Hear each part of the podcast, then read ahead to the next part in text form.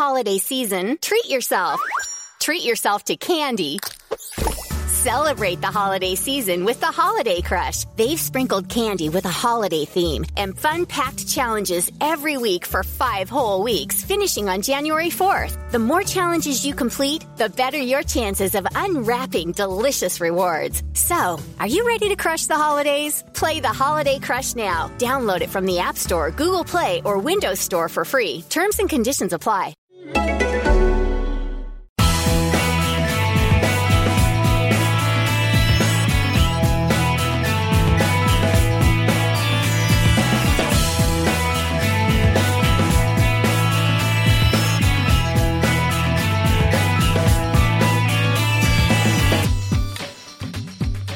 Hello and welcome to another Arseblog Arsecast right here on arseblog.oleole.com. In a week in which Arsenal crashed out of the Champions League at home to Manchester United, I'll be chatting with Philippe Auclair from France Football in depth, feature length, you might say, about the uh, Champions League games, the consequences of the defeat, Another trophyless season. What will Arsene Wenger be thinking? Philippe knows Arsene very well, uh, so we'll get some insight from him in just a few moments' time. As well as that, I think we've got Eboué in there, and that's about it. Oh, we might just have a chat about Nicholas Bendtner and his pants. Uh, and that's about it. But there's plenty to uh, be going on with, you see. Um, yeah, football since the last Arsecast. Well, we had uh, a game against Portsmouth, which was the warm-up game for the for the big game on Tuesday. Uh, the Champions League, obviously, against Manchester United. 3 0 win. Can't really complain, can you? We had uh, two goals from Nicholas Bendtner uh, and a goal from Carlos Vela. Stroll in the in the sunshine, really, down on the south coast.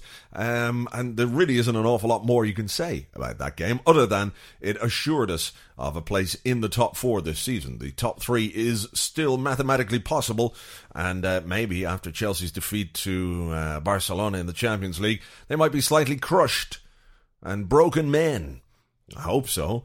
Uh, uh, so if we win, we could get within three points of them. You never know what might happen from there. But uh, the main thing is that we're going to uh, finish top four. Uh, so uh, Champions League football, at least in the qualification round, is assured for next season. I think that we can all be very happy with, considering where we were not a few short weeks ago. Um, then, of course, there was Tuesday, and the Champions League game against Manchester United, uh, and so much hope and optimism, and and maybe it was misplaced a bit. I mean, w- we beat Manchester United earlier in the season, and you know, on any day, any team can beat any other team. Really, uh, you can't legislate for the two mistakes which put the tie out of reach. At two 0 down after eleven minutes, it's all over, basically.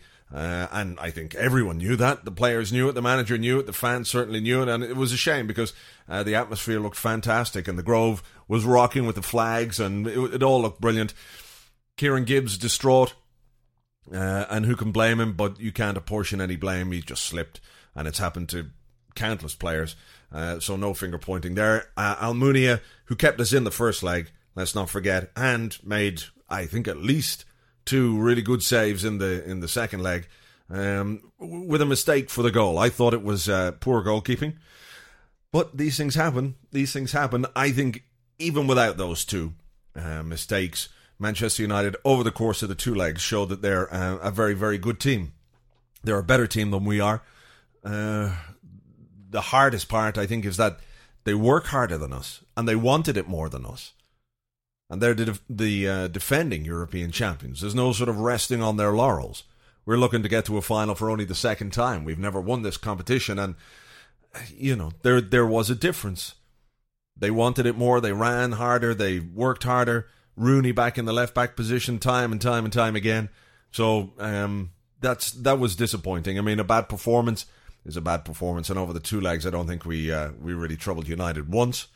One one shot from Van Persie, I think it was. So uh, it was disappointing, very disappointing.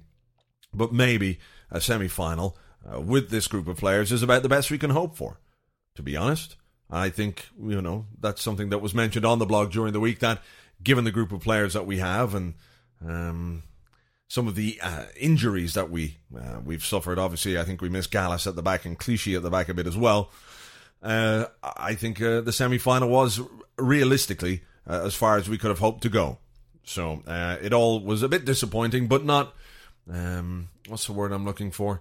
Not not gutting. It, it, to me, the the uh, the the game against Chelsea, the quarterfinal against Chelsea when Wayne Bridge scored, to me that was much more painful than than uh, the way we went out against Manchester United. Even though there are obviously questions uh, raised by the performance of the team and the performance of some of the uh, individuals in the team, and I think it's uh, possibly a watershed moment because I think Arsene Wenger.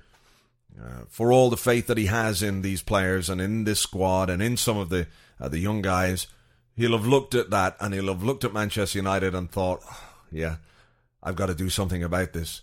even if you take into account young players will be a little bit better next season, they'll improve, they'll be a bit more experienced. That isn't going to be enough to catch uh, Manchester United, I don't think.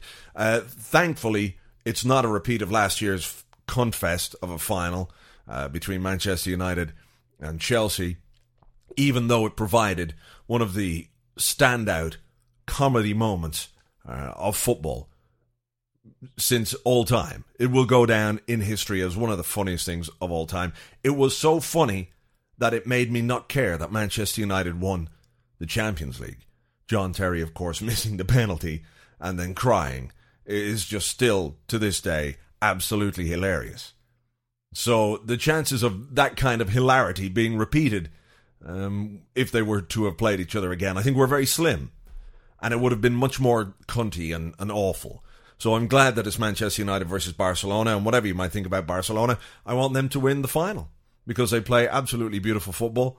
Um, and uh, yeah, it could be a, it could be a great game. And of course, they're not Man- Manchester United, who are course. So there you go. Um, we've got three games left in the season, starting with Chelsea on Sunday. We'll come to that a little bit later on in the show. But for now, uh, I'm pleased to welcome from France Football Philippe Auclair. Hi, Philippe. Hello. Uh, the Champions League game against Manchester United, uh, we were unlucky uh, in the first uh, 11 minutes of the game. Gibbs slip and a uh, mistake from Almunia. But I think overall, it would be difficult to argue uh, against the fact that, that Manchester United, over the two legs, deserved to go through. How do you think um, that defeat is going to sit with Arsene Wenger, and how will he have looked at uh, the way the teams played each other, and, and what to me is a fairly obvious gulf in, in quality between them? I think the gulf in quality is um, fairly obvious in his mind as well. Um, he looked extraordinarily uh, tired and, and, and depressed, should I say, um, in the press conference which followed the game. Uh, obviously, part of it was due to disappointment. He felt that no real game had taken place. Uh, it was a very odd evening. I mean, um, obviously, for, for about seven or eight minutes, Arsenal actually looked as if they, they were in control of the game. The shape of the team was good. Uh, the energy levels were good.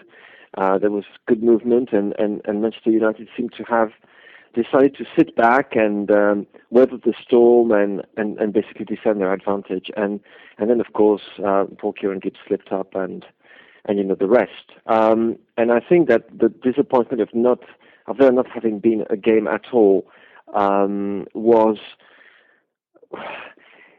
was something that uh, obviously uh, preyed on, preyed on Arsene's mind, but on the other hand, he was already projecting himself in the future and saying almost as if the season was over, I need to take stock of that and realize what went wrong and, and, and analyze what went wrong and take decisions. Uh, he wouldn't be drawn onto anything else, but it was pretty obvious that it had been a real shock to the system um, as far as he was concerned. There's absolutely no doubt that Manchester United uh, were by far the better team. I mean, the difference in class was actually quite embarrassing. I think Stoke gave Manchester United a, a better game when uh, when United won there uh, in the autumn. That's saying something. Mm. And um, as far as Arsene is concerned, I think it is time for him, and he's realised that to have um, a serious rethink of of many of, of the tenets of his philosophy as at, at Arsenal Football Club. Uh, it's not just the manner of um, the defeat. Um, it's also the um, the fact that some of his players failed to turn up yet again. Mm. Uh, it's the fact that the areas in which he's been told he should uh, do some work and and uh, maybe uh, get uh, get some help are precisely the areas which uh, caused that um, defeat, almost humiliating, almost humiliation.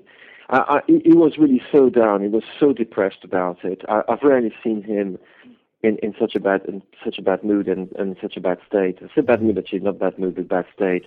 Sure. Um, even you know even even the six one at um, at Old Trafford um, was something that was much easier for him to take than that. The biggest night in the club's um, history for a long, long time.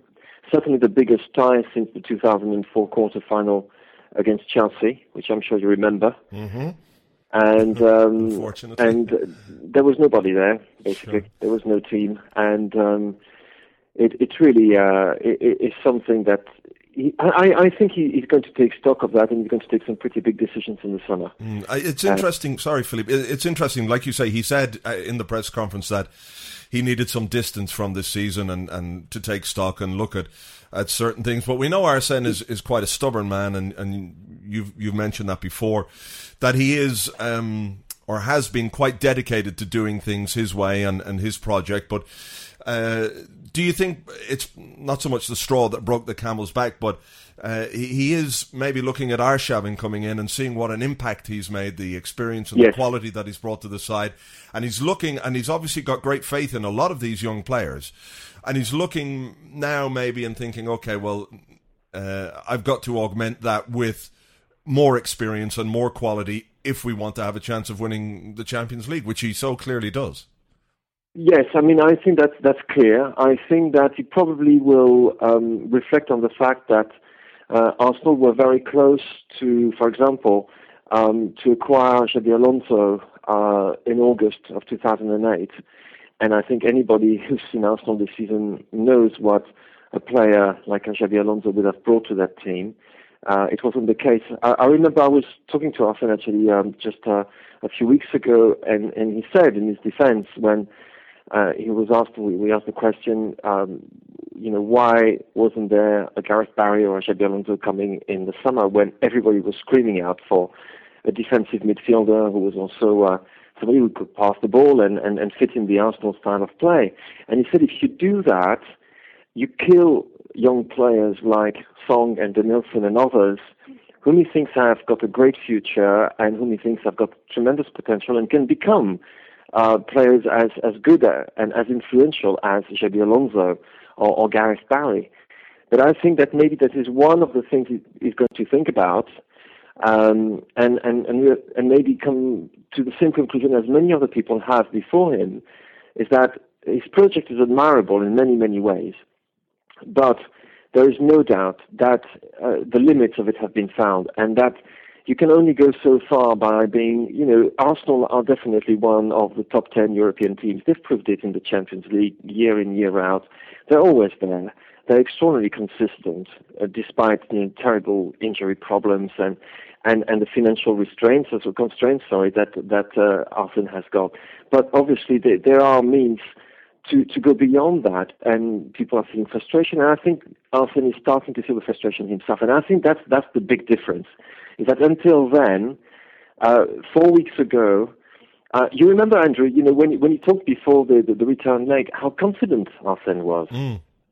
Uh, it, it, it was extraordinary. It was as, as if he were saying, "We're going to go through, we're going to win, and we're going to go to Rome, and we're going to win the European Cup, and that will be it." You know, and I, I believe it, and I believe it, and I believe it, and he really believed it. And, and he, he, told me, I, I, I think, you know, it's probably one of the seasons that I'm the proudest of because of the problems we had, the terrible start we had, and the way we overcame what uh, the obstacles that came our way. And that is, to be honest, true to an extent. But the limits of, of the project have been, have been, have been exposed. And the other thing, which of course is, is of great interest, is that the situation at the, at the club has evolved an awful lot over the past few months. Um, the situation uh, with Stan Kroenke, uh, the nomination of Ivan Gazidis, uh, the fact that uh, Ivan Gazidis has also uh, brought with him now recruited uh, a proper executive cell, um, and then the fact that the club is going to be run like a proper company now. All this is going to change a lot uh, Arsene's involvement in the club. is going to be able to stand back a little bit from that side of things maybe and to concentrate on uh, how to build a team from what he's got. Now, what I'm I'm a little bit worried about is the impact this defeat will have on the players who are there. And it also made me think again about the crazy choice not to go for the FA Cup. And I'm just thinking, you have now a season that is dead, absolutely yeah. dead. You are facing a Chelsea team on Sunday, um, which has been wounded um, in a way that is unthinkable um, by Barcelona last night. Then you're playing Manchester United, who play for the title, and I'm actually a little bit worried about the end of the season. I have to say. Mm, I was going to ask you about that. I mean, because there are three games left. Mathematically, it is still possible to finish in, in third position. Is he going to be able to get these players uh, motivated for those three games when he obviously had a problem motivating certain players? And I think everybody knows who we're talking about when we say that for for the two Champions League semi-final games. I mean, if you can, if you've got players who aren't up for Champions League semi-final against Manchester United uh, for a place in the final, what hope do you have in what are essentially you know dead games? Even though there is the, the, the outside hope of something to play for. I would imagine that the teams that are going to, um, which is going to face uh, Chelsea and Manchester United will bear more than uh, a passing resemblance to the team that won 3 in Portsmouth, honestly. Um, I would imagine he's going to rotate the team a great deal. I think Chelsea is probably going to do the, the same thing for, for very different reasons. Um, and that maybe that will be one of the ways to uh, prevent uh, the team from going into, I wouldn't say free fall, but uh, from from getting some very very poor results indeed against uh, against Chelsea and Manchester United. You can also take an optimistic point of view on that and say that Chelsea will be absolutely um, well. They, they, they will they will be dead. Um, uh, we talked to uh, John Terry last night in Mixzone at Stamford Bridge, and it's pretty obvious that the game at, at Arsenal meant absolutely nothing for him uh, at this stage. That they, they, they were so distraught with what happened that well, they were there for the taking in a way, and that Gosling as well might use a lot of turnover, thinking, well, we've still got a trophy to go for. And um, on the other hand, Manchester United uh, might be in a situation where they could clinch the title uh, playing against Arsenal at Old Trafford. And judging by the way they're playing at the moment, it, it's not a very nice prospect for an Arsenal fan to think of that game, is it? No, not really. Um, so uh, it, it, it's uh, all of this because of, of um, three minutes of, of madness, uh, a slip and, and a free kick. Um, well, uh, if we're talking just about the, the, the incident which had a direct um, uh, incident on, on, on, the game itself. Um, I, I, am a little bit worried. I am worried as well uh, when you're thinking about the shape that the team is going to take for next season because there are players whom we know um, are probably thinking about their future at the moment. We know that Theo Walcott and, and Robin Van Persie, uh, their contract expires in 2010. Yet again, the situation has been allowed to uh, to occur when it would never occur in any other big club I can think of. And that's one thing I really don't understand. It's one one of the reasons why it's so important to have a proper chief executive in place who can actually do this job because can you think of, of another of the big four clubs in England or uh, or Real or Barcelona or Bayern or, or whoever, you know, in, in the big leagues having two of their so-called major players being one year away from being free agents. Is that, is that not I a, can't think. Is that not it's something that I, it's happened so many times. Yeah, but is it down to the players as well a bit though? Because uh, well, it sounds the players have... a bit, but you, you can you can I wouldn't say force the issue, but it's remarkable if you compare, for example, of course they're in a much easier situation financially and in terms mm. of success on the pitch. If you compare to that to the way that Manchester United go about their business when it comes to uh, extending their players' contracts, you never hear such things. Never ever hear such things. Um, neither do you. Uh, I, I, well, at Chelsea, for example, there have been problems with with Lampard and Drogba and players like that. Uh, for, for, completely different reasons because of, of the, the way the club was unsettled. Mm. Um, but they've always been resolved in a positive way for the clubs. Uh, in, a, in, in Arsenal's case, it seemed that time and time again we arrive at a situation where we've got players who are either free agents or one year away from being free agents. Mm. And, uh, uh, you know, there, there, was the case with Mathieu Flamini, Alexander Hleb, um, there was, and actually was very close to clause to um, uh, invoke the clause that would uh, enable him to uh, to actually uh, buy back his contract and so forth. This doesn't happen anywhere else, and that is a problem. And you've got two players, Van Persie and Walcott, uh, who are in the situation. You've also got the situation of Emmanuel Adebayor, which we could go into or not. Uh, we, can, we, can, go into um, We can go into There's the situation of Cesc Fabregas. I have to say that for the first time, um, I, I, actually feel that there is something which is not right at all. Uh, maybe it's the body language of Cesc Fabregas. I think the player has changed. I think the, his attitude has changed a little bit. He's not quite the player I saw um, last season. And I think with, quite with, good reason. He's been at the club for a very long time. He's been very loyal to the club. He's been an admirable servant for the club. And he's probably asking himself some pretty big questions. And we all know that there is somebody called Florentino Perez arriving uh, at Real in June who will win the presidency, will have an awful lot of money to spend, and who is desperately looking to rebuild the team almost from scratch, and who has, as far as his project is concerned, a couple of players in the defensive midfielder role that he's looking at, and uh, who are basically Xabi Alonso and Cesc Fabregas. Mm. We know that.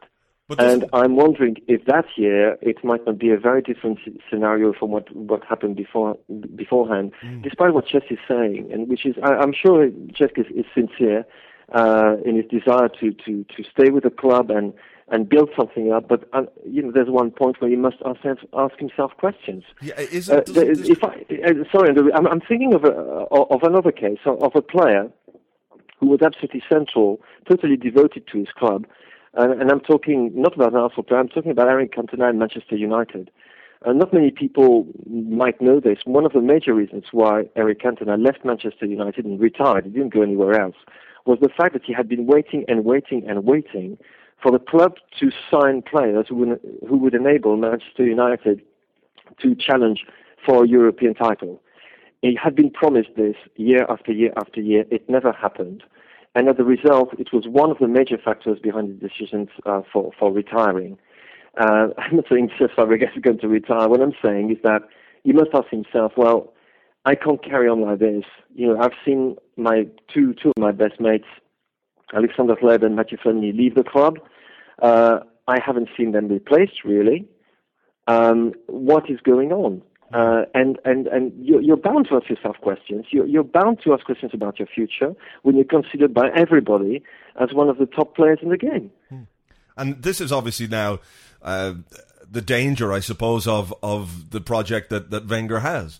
That you can't keep replacing experience with youth. Then the youth becomes experience. In the case of Flamini, for example, and is then allowed to leave. So, I mean, those sort of uh, those sort of uh, feelings are, are, understandable if Cesc is having that uh, those kind of thoughts. But uh, it's down to the manager now to to try and fix this in the summer by bringing in the kind of players who can make us competitive and win trophies. Because at the, bo- at the bottom line of it is that we are now going into our fifth season without a trophy.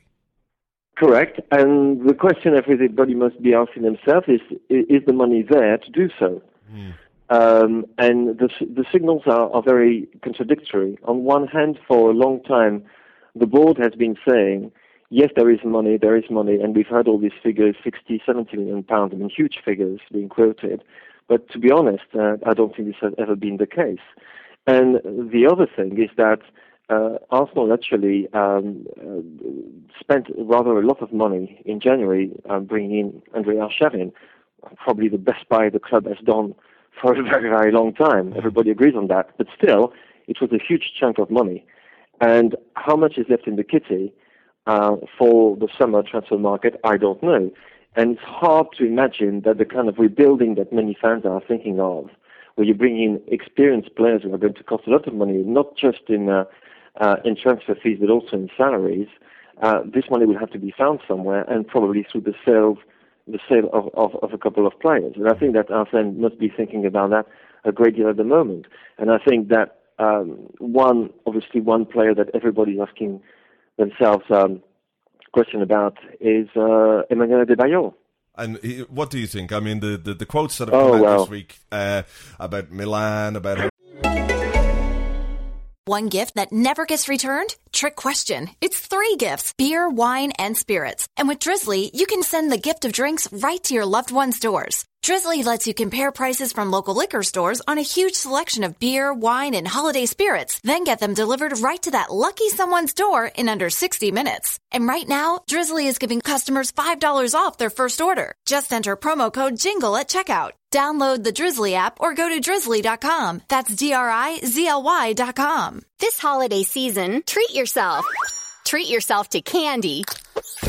Celebrate the holiday season with the Holiday Crush. They've sprinkled candy with a holiday theme and fun packed challenges every week for five whole weeks, finishing on January 4th. The more challenges you complete, the better your chances of unwrapping delicious rewards. So, are you ready to crush the holidays? Play the Holiday Crush now. Download it from the App Store, Google Play, or Windows Store for free. Terms and conditions apply.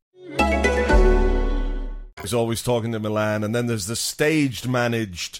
Uh, stage managed uh, sort of story on Arsenal.com about how he wants to give everything back to Arsenal and how he's going to give 150% to win. I mean, if he was go- if he's going to give 150% next season to win trophies, what that what's wrong with this season? Why couldn't he have started in the Champions League semi-finals? You know, uh, his behaviour is is out of order, isn't it?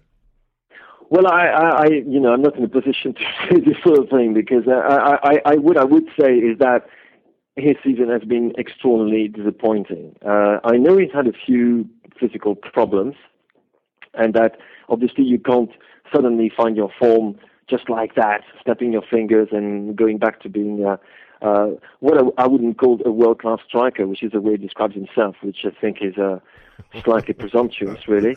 Yeah. Um, but let's not get into that.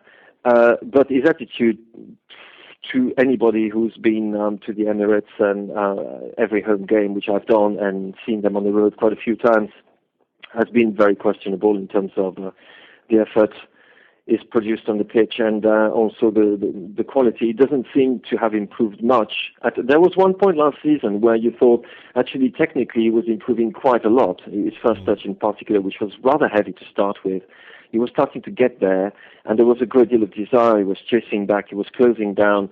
He was doing a lot of, of defensive work up front, which is absolutely crucial when you're a, a, lone uh, striker. If you look at, at, at Drogba, regardless of what people are talking, telling him, talking about him today, the way they're talking about him. But this kind of work is absolutely essential, and it, it's been non-existent this season. And he's been. I, I, I won't use the word that I'm thinking of, but he's been an extreme, extremely, uh, uh, well, whatever. He's been a very big disappointment, let's Sure. put it that way. And uh, I, I, I don't think that uh, any any uh, Arsenal observer, uh, I'm not even saying fan, uh, would would disagree if uh, the club decided to sell him for the kind of money that was offered for him last year, and that actually might might uh, might free. Uh, might, might might enable Wenger to, to do something about about rebuilding the team uh, in in you know in, in the interseason. Um, it's it's it's really tricky because on one hand, you feel you've got to defend Arsene Wenger for what he's done because regardless of the disappointments many people have suffered over the past you know few weeks, let's remember in which state the team was two years ago after um, Thierry Henry had left, and people thought they're going to finish sixth in the league, which wasn't the case, was it? And then at the beginning of the season, when you know it started pretty badly, actually it started awfully with these five defeats before November, and you thought the season is over. Well, the season was not over. So there, there have been positives. Uh, there have been players who've, who've come through. Uh, there, there have been also wrong choices. Uh, I, I still think that um, just throwing away uh, the semi-final against Chelsea in the FA Cup was a very, very, very, very big mistake. I I don't know how you feel about that, but I remember I was at Wembley when I received the team sheet, and I couldn't believe my eyes. I was I think thinking, I think everybody was the same. Yeah. I couldn't believe it. I, I, I thought this is crazy. This is crazy. Um, this is the biggest chance of a trophy the club has got this season. There's no doubt about that. You're choosing a team which is, you know, a decent team, but you're without your, your best player. Uh, you leave your best midfielder out. Why is that? Yeah, I don't do- understand. And then what was very interesting is that after the game, um, and I think he spoke about that again yesterday, Arsene mentioned that one of the reasons that he has to have a good look at himself and what he's done this year are the performances against Manchester United and against Chelsea. Mm. And I was thinking this is really strange because what kind of message do you give your players when you send them out in the semi-final of a of, of a big trophy, and you actually make them play without the man who's been their talisman, who's been the instrument of their rebirth in the league? Mm. What kind of message are you sending? Is it the message you're strong enough without him to do something, or is it this game actually doesn't really matter that much. I'm more interested in third place in the in the league, which I think we can get, and which will you know which means that we won't have to go through the preliminary round of the Champions League where we could meet some pretty nasty clubs. But, but surely he uh, must have he must have that day, and I, I disagreed entirely with his team choice. I thought he should have picked Arshavin, but surely he sent out a team that he thought could win the game. It, Probably, was, yeah. but but that's the thing is that what you must question is the judgment he placed he put mm. on the on, in the team. You know, uh, it's a big thing to say because you know Arsene Wenger knows far lot, far more about football than uh, you, I, and every person listening to the Arsecast does. But on the other hand, doesn't mean he can't make mistakes that, that are absolutely obvious to, to all of us. Mm. There, there is a point where you you are so caught in your own vision of what the club should be and when your decisions, in a way, becomes becomes your decisions become means to justify the choices you make. Mm. If you see what I mean, you have a vision of what the club should be like, and it's a very noble, very beautiful vision. And every step you, you take is actually meant to justify and, and, and to prove that you are right. And sometimes you're plainly wrong. But you carry on doing the same thing because the vision is really beautiful. You're mm-hmm. blinkered. And it's something that I think has been a major criticism of Arsene over the years is the fact that there is nobody who became, no sounding board, so to speak, no assistant. Compare, for example, Alex Ferguson at Manchester United has always had assistants whom who could actually, if not challenge, help him to refresh his vision of things, which is, you know, and it was people like Brian Kidd, it was people like Steve McClaren, who's actually a bloody good coach, even if he's not a great manager, but bloody good coach. Carlos Queiroz, who certainly was instrumental in, in recreating the, the new Manchester United, which we see now. All these people have, have played a, a huge role in, in, in making this club extremely big. Now, at Arsenal, the situation has been that Arsene has been working with the same team for a very, very, very long time. And uh, I'm not sure that anyone in that team is necessarily, even though they're perfectly well qualified, no doubt about that, but is in a position where they can, they have the authority to question sometimes the manager's choice mm. and, and to help him see his own role in a different light and, and therefore progress. And, and that is something maybe Arsene needs a new assistant. Maybe the most important signing for Arsene Wenger wouldn't be players. We've got some wonderful players in this club, but would be actually somebody who would help him refresh his own vision of things and, and, and take some of the, of the load of him, but also be there, you know, the good cop, bad cop, so to speak. Be there to, to, to contradict him from time to time, mm-hmm. if that was the case. And David Dein has gone, who, who was fulfilling that role for a while. So there is really nobody at the moment who is helping Arsene redefine this vision. And I, I hope he stays true to, to this vision of, of, of beautiful football and, and flowing football and trusting youth and and all these wonderful things which have made you know Arsenal a, a, a club that is loved all, over, all over the place, all over the world. But on the other hand, we need something else, and and and it, it's it's fairly clear that there is a lack of authority. There is a lack of moral fiber. I mean, Andrew, the number of times Arsene has been talking about the mental strength of these players mm. this year. Yeah. Now, put yourself back at the Emirates against Manchester United. Okay, Kieran Gibbs slips and Park Ji-sung scores his first goal. The situation of Arsenal at this point in the tie is certainly no worse, is actually better than the situation of Liverpool when they arrived at Stamford Bridge, having been beaten 3 1 at Anfield. Yeah. What I saw at Stamford Bridge when Liverpool played there was a team that thought, we don't care, we're going to go through. we're going to fight for absolutely everything.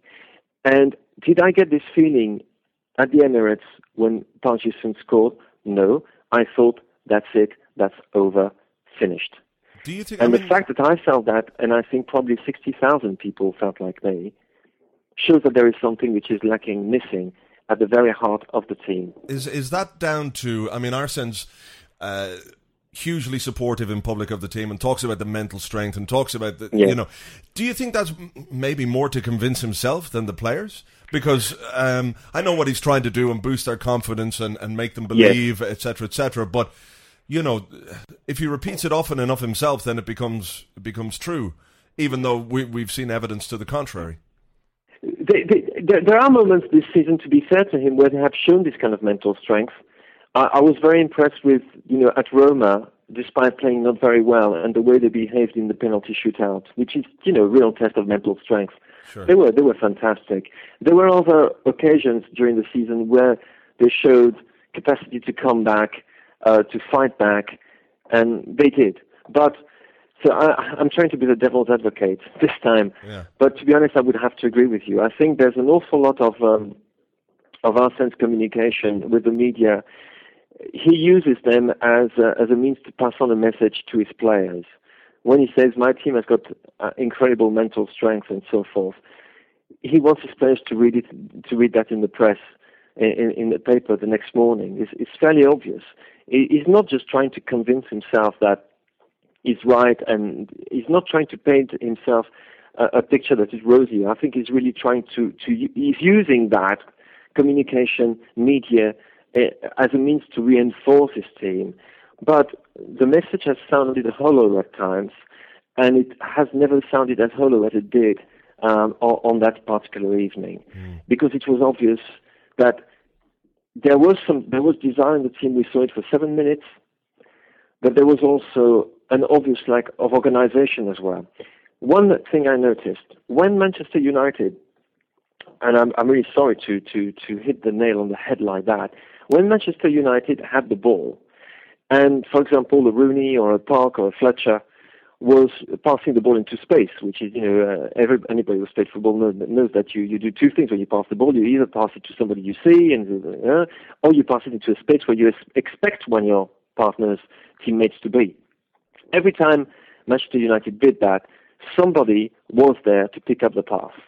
Every time an Arsenal player was doing the same thing, passing into a channel, passing in space where somebody should be there, what you could see were a couple of players looking up, looking at each other, wondering, oh, oh, oh, oh, oh, oh, should I be there? Should I not be there? There was such a lack of spatial organization. It was embarrassing. It was really embarrassing.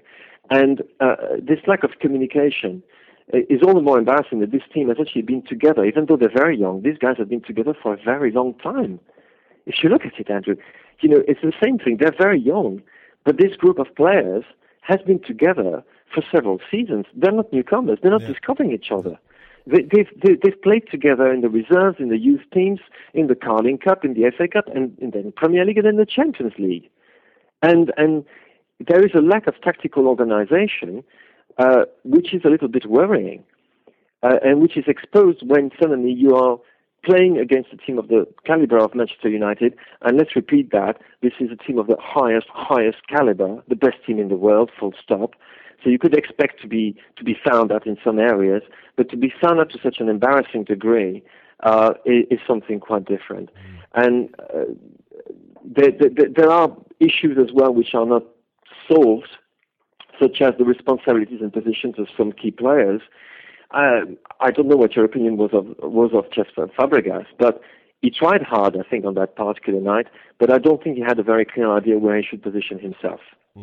Uh, Robin van Persie had no clue as to where he should put himself. Should he be an extra midfielder? Should he place himself on the right? Should he be a shadow striker? He didn't know. Well, the fact that Adebayor hardly did anything uh, didn't help anybody. Samir Nasri at some point was playing deep, uh, as from memory, because that's the role he'd been playing against Liverpool, for example, and, and with, with, with, I think, great success. I think he's got a real future in this kind of holding uh, midfielder role. But uh, it was also sometimes on the left, uh, drifting back in, not knowing really where to go. Um, people were not covering space for each other. It was it was really haphazard, and as long as there as the the the, the, the score was nil nil, because of the energy, because of the desire to go forward, which was obvious and real, you know, it worked okay. But as soon as the, the goal was scored, you could see that there was total disorganization in the team. Total. And um, which really worried me. And I, after eight minutes, to be honest, and I think that many people will feel the same way, um, in a way, I didn't feel um, saddened or depressed by this game. I felt just a huge. Um, it's not. It's even not even disappointment. It's like it hadn't happened. I, I don't know how you felt about it, but it's it's just uh, it wasn't unexpected, was it? Because I think um... no, it's uh, but it's the mood. I mean, it's extraordinary. You know, after thirty after thirty minutes, there were people leaving the ground. Yeah, could you believe that? Yeah, yeah, and the atmosphere before kickoff was was astonishing, and and during the first five minutes was astonishing, and then so people just realized, well, there's no way we're going to win this, mm. and that's that. That's there's no way, and and uh, it's it's it, that that is why many people I've talked to told me actually I felt much sadder. I would feel much sadder if we'd gone to the wire and we'd lost, we'd won two one and lost on the away goals rule. Yeah, yeah. I'd be really gutted, but I don't feel gutted. I feel really empty instead. Sure, Philippe. We better leave it there. It's been uh, it's been fascinating. We could probably go on for, for much longer, but uh, uh, I'm not sure I've got that much space on my hard drive to record it all. but listen, thank you very much for, for taking the time, and, and hopefully we'll talk to you again soon. Thank you. I told you it was in depth, didn't I? Sure did. Thank you very much to Philippe for taking the time uh, to talk to the Arsecast, and as soon as I can uh, afford a big enough hard drive, we'll we'll have him right back on. Uh, still to come, we'll be talking about the Chelsea game coming up on Sunday. As well as that, we'll be talking about Nicholas Bendtner's pants, I suppose. Uh, we'll get team news and all that kind of stuff. But now, this. Now it's time to be at home with Emmanuel Eboué. Oh, yeah. Welcome to my home. I am Eboué. Eboué like pants. Top three Eboué pants Number one, cargo pants. Eboué once used cargo pants to transport 400 tons of industrial solvent down Suez Canal. Number two, dungarees. One day Eboué hoped to go to Australia to see dungarees hopping around in wild. Number three Eboué pants, hot pants because Eboué have ass like Kylie. Kylie O'Toole, 20 stone factory worker from Wexford, but Kylie nonetheless. Are you go now? Tune in next week for more At Home with Eboué. Oh, baby. And speaking of pants, um, after the the game against Manchester United on Tuesday. Some of the boys went out. Well, we don't know which of them went out. We know Nicholas Bendtner did because he was photographed coming out of a nightclub with his pants falling down. Which is, um, I don't know quite how that happens. He must have been really, really quite drunk indeed because I, I generally know when my pants are down or not. Like seven times out of ten, I know. So he was trying to hide his face and while doing so, was giving uh, the footballing world, the footballing paparazzi, um, a good shot of his um, underwear. And it's a good job that he isn't like Lindsay Lohan or one of those people, flashing his bits, not wearing underwear. For, for what? There's a good reason for underwear. Thankfully, Nicholas wore his.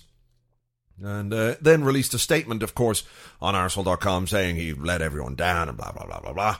But, you know, he's a young guy. He went out and had a couple of drinks, maybe a couple more, then a few shots, some Jaegers, a few tequilas, mojito or two, caipirinha, Bloody Mary. Who knows? Maybe all of them in one glass. Because that would explain the whole pants falling down and not knowing. Uh, but, you know, young guys go out and do have drinks every now and again. I don't think it's the end of the world. He's probably just very disappointed. I have to say, I, I had a couple of drinks myself on Tuesday night to ease the pain. Don't see why Bendtner should be any different. And, uh, yeah. But someone needs, obviously, to tell him, you know, you can't do that kind of stuff in public. Or you shouldn't get photographed if you're going to do it. You know, there's a time and a place, and there are ways and means in which to to have your fun.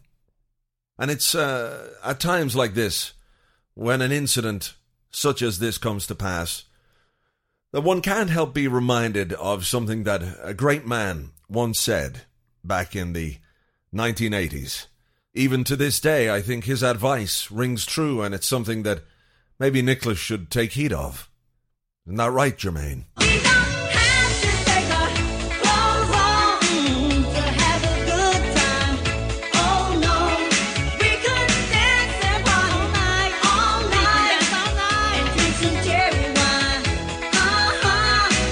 And frankly, anyone who can't learn from Jermaine Stewart, we, they just can't be helped.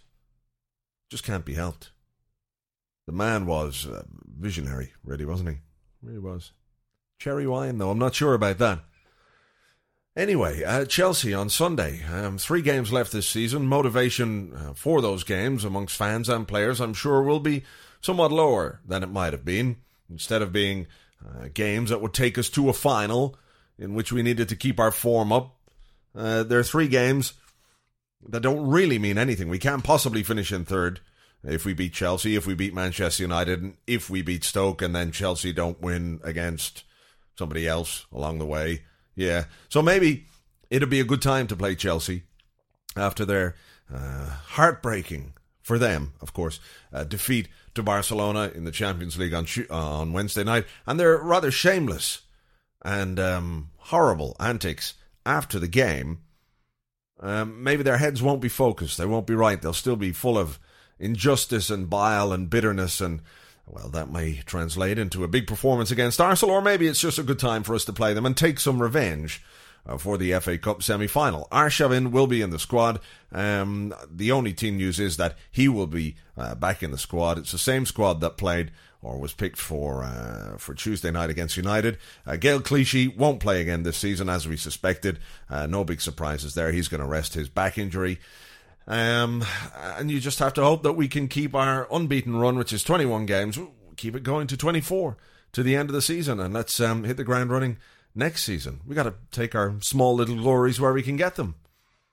So there you go. It has been a rather lengthy Arsecast at the end of a, a disappointing kind of a week, but that's football for you. Uh, we've been experiencing far too many disappointments of late, but without these times, the good times won't be half as good. Because you can think back on these times and go, fuck, that was crap, and this is brilliant. Those days will come sooner rather than later, I do hope. Uh, but for now, uh, we'll leave it there because that's uh, far too much listening. Your ears are probably worn out. Um, I will, of course, talk to you all weekend on the blog, all next week on the blog, and on next week's Arsecast. So until then, take it easy. Cheerio. Bye bye.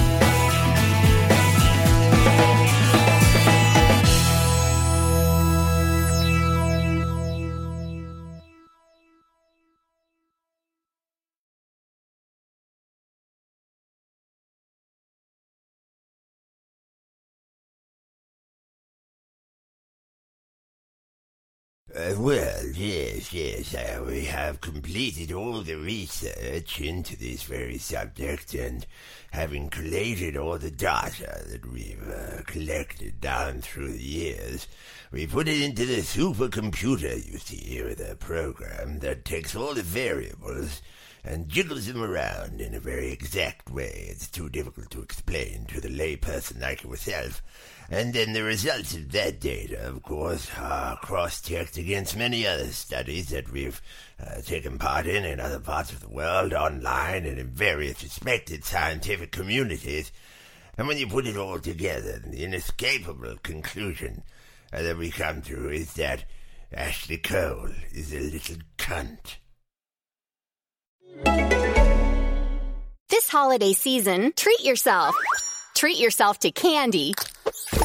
Celebrate the holiday season with the Holiday Crush. They've sprinkled candy with a holiday theme and fun packed challenges every week for five whole weeks, finishing on January 4th. The more challenges you complete, the better your chances of unwrapping delicious rewards. So, are you ready to crush the holidays? Play the Holiday Crush now. Download it from the App Store, Google Play, or Windows Store for free. Terms and conditions apply.